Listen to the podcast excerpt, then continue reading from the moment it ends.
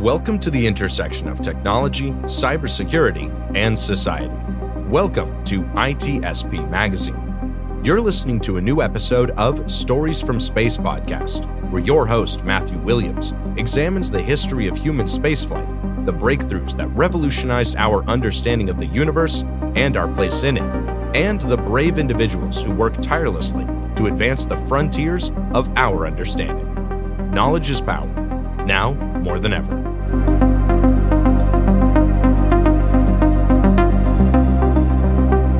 The authors acknowledge that this podcast was recorded on the traditional, unceded lands of the Lekwungen peoples. In 1610, using a telescope of his own design and manufacture, famed Italian astronomer and polymath Galileo Galilei would look up at the night sky and observe things that would forever alter the trajectory of his life, the field of astronomy, and humanity's understanding of the universe and our place in it. In addition to refining Copernicus's heliocentric model, his observations of the moon, the sun, Jupiter, Mars, and the Milky Way challenged centuries of dogma and placed Earth on equal footing with the other planets of the solar system.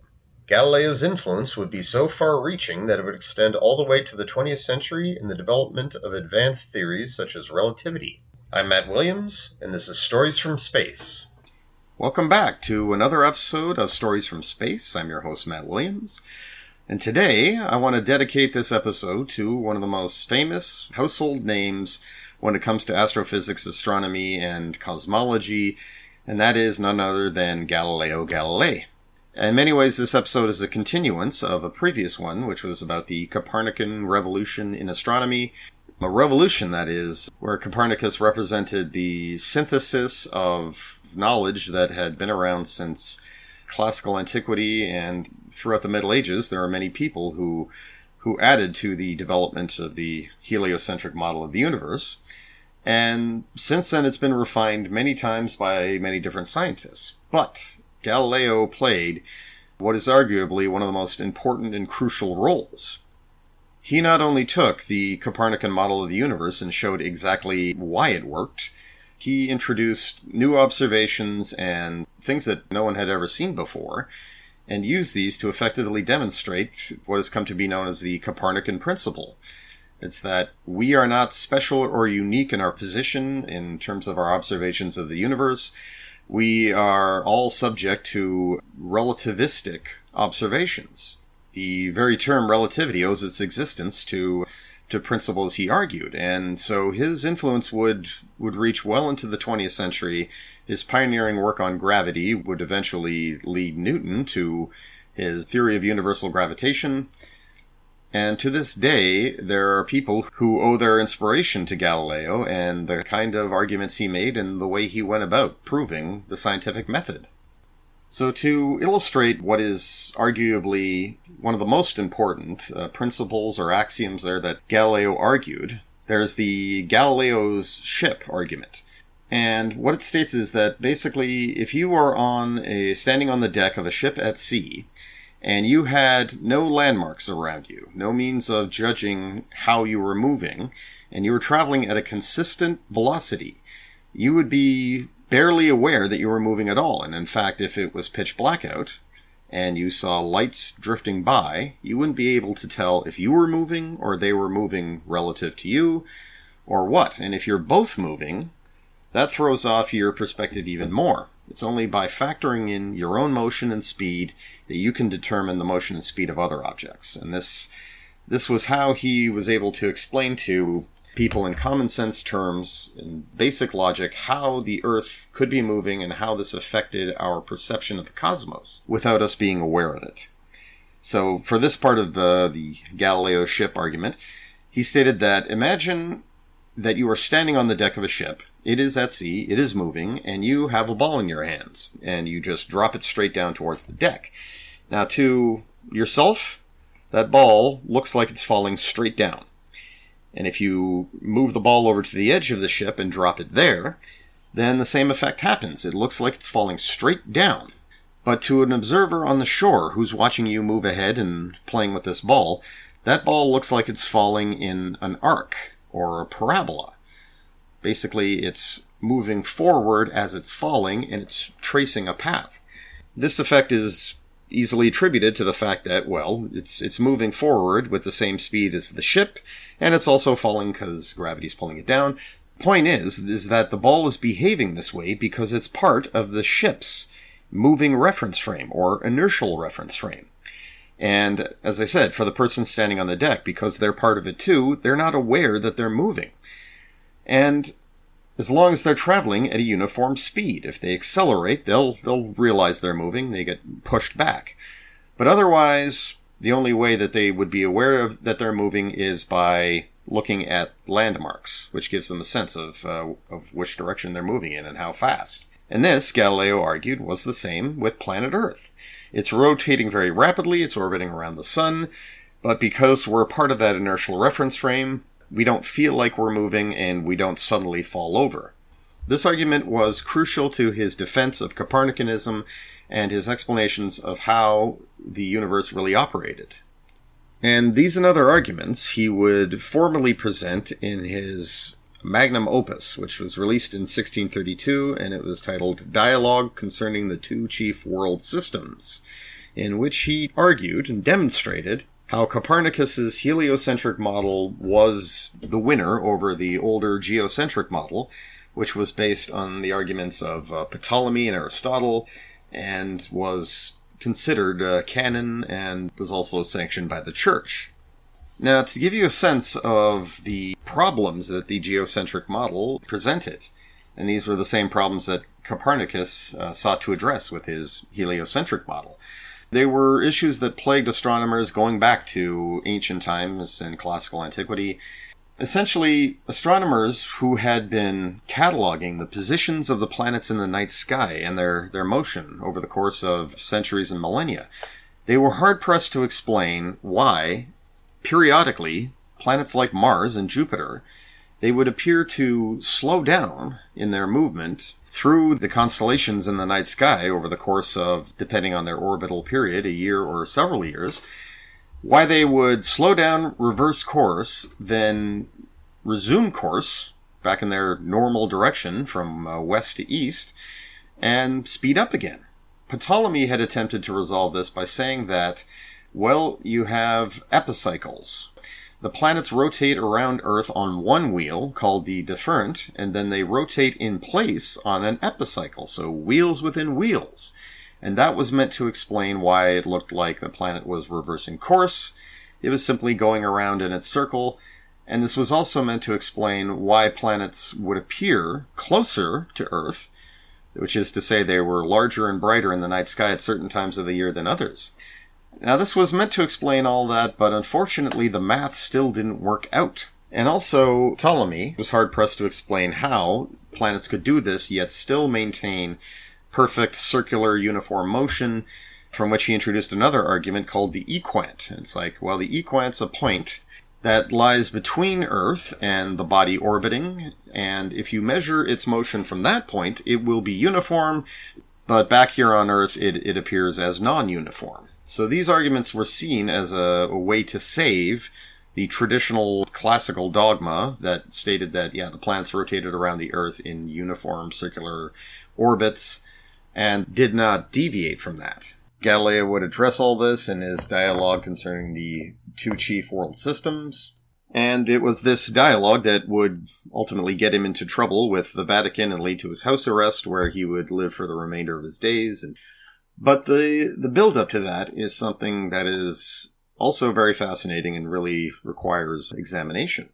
So to give a very brief summary of Galileo's life, he was born in Pisa, in Italy, in 1564, and his family was technically part of the aristocracy, but they were short on cash, and he moved to Florence, the entire family moved to Florence in 1574, and Galileo began to be tutored and educated in the monastic tradition, but also his father, who was a very talented musician, wanted him to study medicine and become a doctor, so he was encouraged to go to the University of Pisa. He did exactly that. He pursued a liberal education that included the arts, medicine, and theology, but was very drawn to science and engineering from an early point. So Legend has it that he accidentally attended a lecture on geometry and then made the decision to switch to mathematics and became an inventor to make money to help his family pay off their debts. And by 1589, he became the chair of mathematics at Pisa.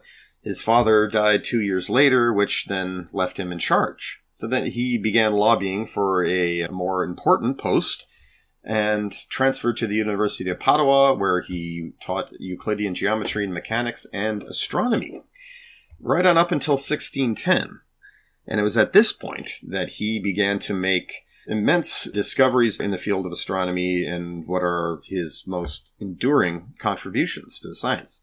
Even though he presided over several other impressive inventions there during his time as a student and during his time at the University of Padua. Several of his inventions had important military applications. In 1609, though, he began researching telescopes because he had learned of a Dutchman who had shown a telescope of their own making in Venice and enamored with the possibility of using this to conduct observations of the heavens. He decided to school himself on how to make them, and he also learned how to grind and polish his own lenses because glass quality at the time was an impediment to making clear observations.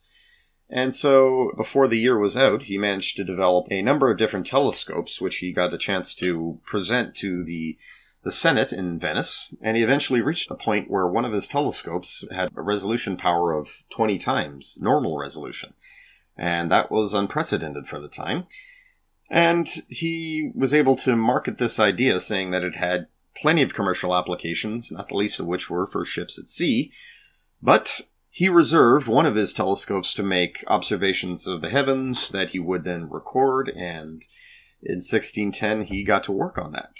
And these observations became the subject of his first tract that he published on astronomy, and it was called Sidereus Nuncius, or The Starry Messenger. So, as he recorded in this booklet, he conducted observations of the moon and its lunar surface, of the Milky Way, the background stars, and from which he was able to discern patterns that astronomers would later recognize. He recorded sunspots, and also how Jupiter had its own system of moons. Now, all of this was very, very interesting, but the implications of it went far beyond merely recorded observations. Effectively, he demonstrated, with observing the moon, that there were changes in elevations, and he made topographical charts and illustrations, as well as features on the surface that included all these craters. From that, he was able to argue that the moon actually has features the way Earth does. It's not a perfect sphere. And this was something that was very much in keeping with classical and Christian dogma, Aristotelian theory and Ptolemaic theory, that said that the planets are perfect crystalline orbs and they move in perfect circles around the Earth. So this was one of the first nails in that coffin.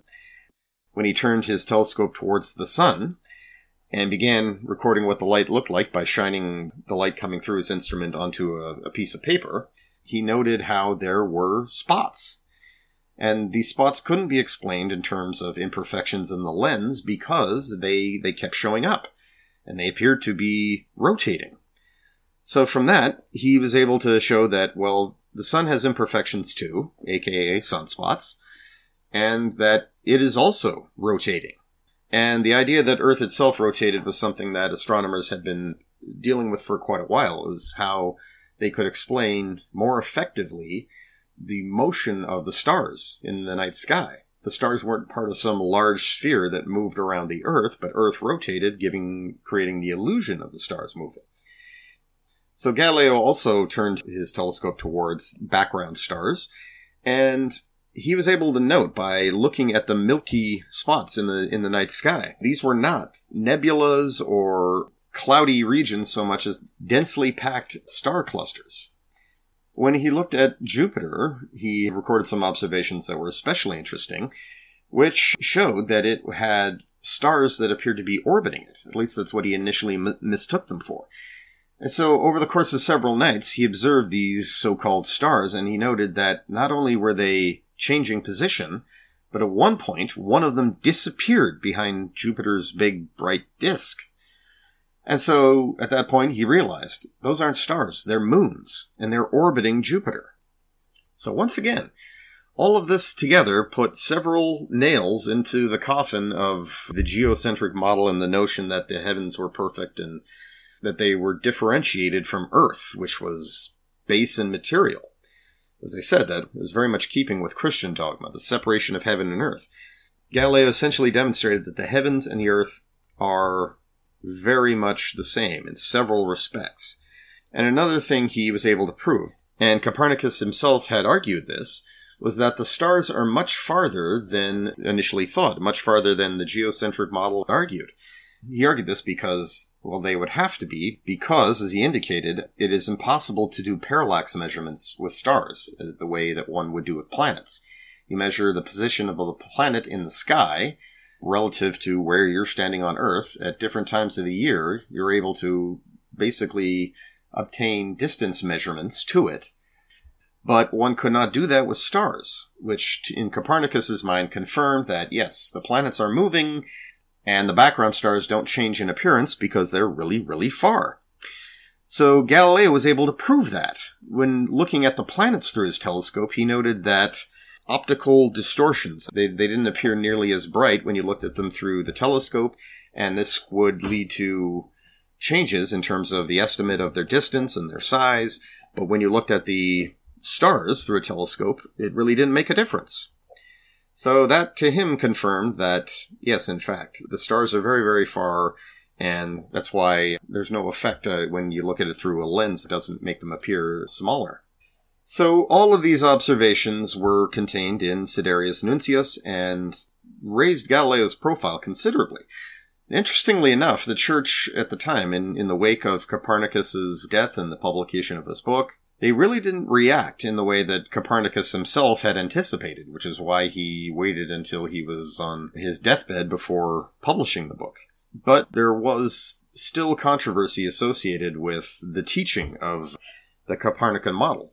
Nevertheless, Galileo had official sanction to do this for many, many years.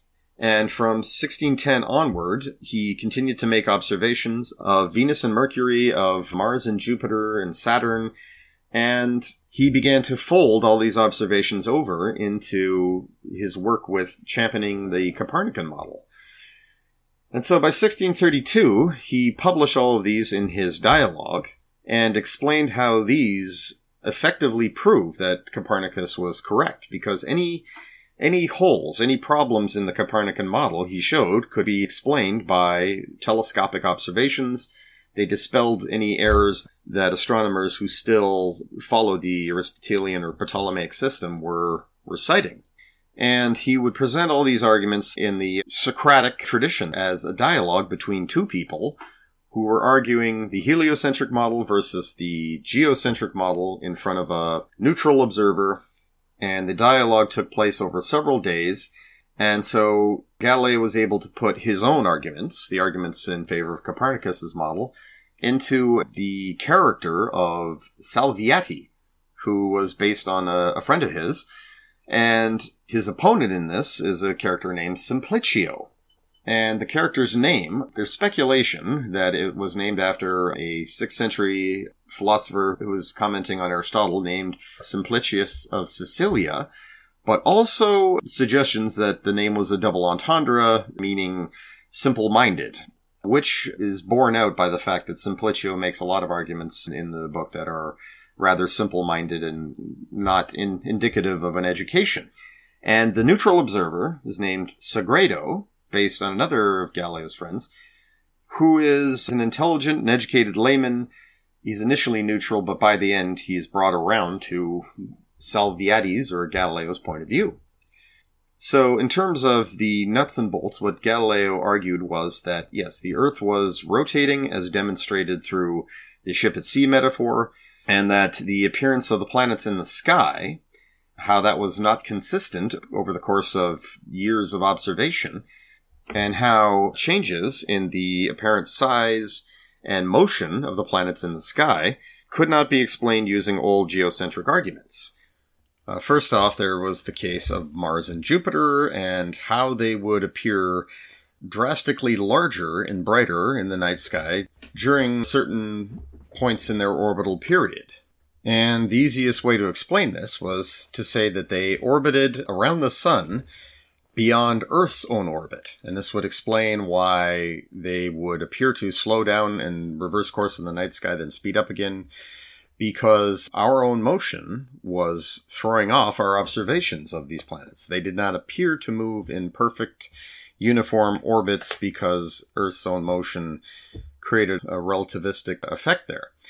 Also, he showed that when you observe Mars and Jupiter through a telescope, that their changes in appearance and brightness, they accorded with Copernicus's predictions on their orbits. And that was something that critics of Copernicus, they said that, well, yeah, Mars and Jupiter do appear particularly brighter in the night sky at some times other than others, but the level to which that changes, that doesn't accord with the orbits that Copernicus assigned.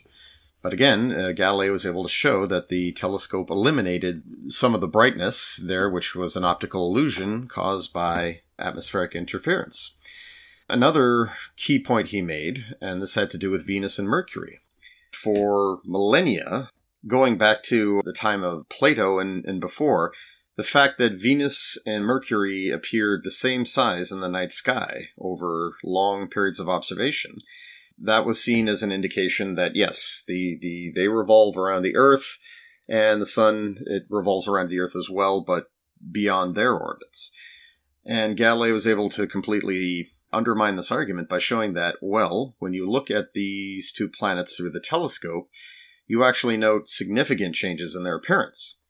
On the one hand, there are times of the year, or times in their orbit, when they appear to be a full disk, full bright disk, but at other times they appear to be a crescent.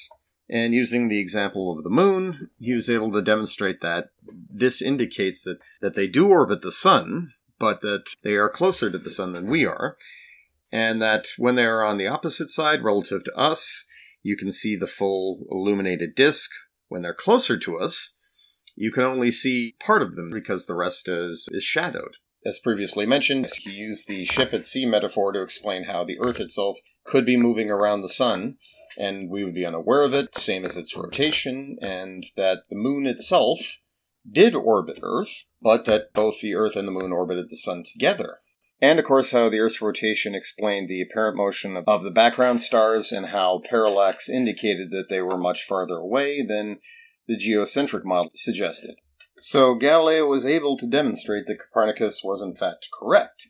However, that really didn't matter because of one small passage in the dialogue where Simplicio quoted arguments made by then-Pope Urban VIII. Galileo had been asked by Pope Urban VIII to include his arguments in the book. The Pope and he were actually on good terms before the book's publication, but once he read it, he was deeply insulted by the fact that Simplicio, that the simpleton character, was the one making his arguments. And in addition, Galileo had been told that he could argue the Copernican theory, but he was not to be officially endorsing it. But from a reading of the book, it was clear that he endorsed the Copernican model, and it's the Copernican model that wins out in the end. So it was for this reason that Galileo was summoned before the Vatican and made to answer for essentially breaking his oath and insulting Pope Urban VIII, and there were threats made, threats of torture and so forth, but instead they decided to go easy on him and made him publicly denounce his views as espoused in the book, and sentenced him to house arrest for the rest of his life. And there is, of course, the most likely apocryphal legend there that while in the town square where he denounced his arguments, stating that the Earth does not move around the sun, that he quietly said to himself afterwards, "And yet it moves." As I said, this is considered to be a legend that is right up there with Newton's apple, or George Washington and the cherry tree, or the Eureka incident involving Archimedes. And that these things did not actually happen as depicted, but they do summarize what these individuals had accomplished there. So it seemed clear from Galileo's testimony before the Inquisition and his life's work that he decided at that point, he was rather advanced in years, and he most likely believed that the truth would come out anyway. That anything he said at that point would be seen as a compelled testimony, a forced confession, and nothing more. And he was certainly correct in that. Because, years after the Galileo's trial, heliocentrism had become the accepted model of the universe, and it would go on to be refined by future astronomers, because Galileo did actually have a few lingering errors in his Copernican model that he envisioned, and that included the fact the planets had perfectly circular orbits. However, as Kepler would go on to demonstrate, the changes in speed that astronomers would note among the planets and their distances from the sun, how that changed over time, that indicated elliptical orbits. And it was Newton who would formalize the orbits of the planets, and also he would carry on with Galileo's early work in the nature of gravity, and show how, yes, there is such a thing as universal gravitation. The same force that compels an object to fall on Earth dictates the orbits of the planets around the sun. And one other thing that Galileo got wrong was how the moon influenced tides on Earth. He didn't believe that it did, but yes, this would be corrected later on by Newton and others.